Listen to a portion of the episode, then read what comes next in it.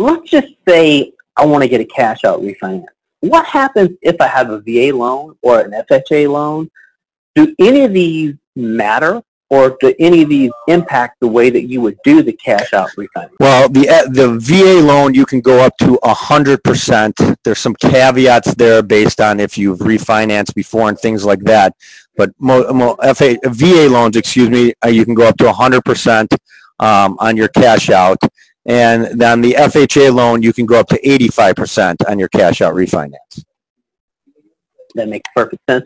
I think me from a from a just general consumer, I mean, I'm finding this extremely interesting because a lot of the stuff that we're hearing here aren't usually what we see or we hear online. We always hear everything is the greatest thing on the planet. And here we're getting the real answers of, you know, they may not be right for you.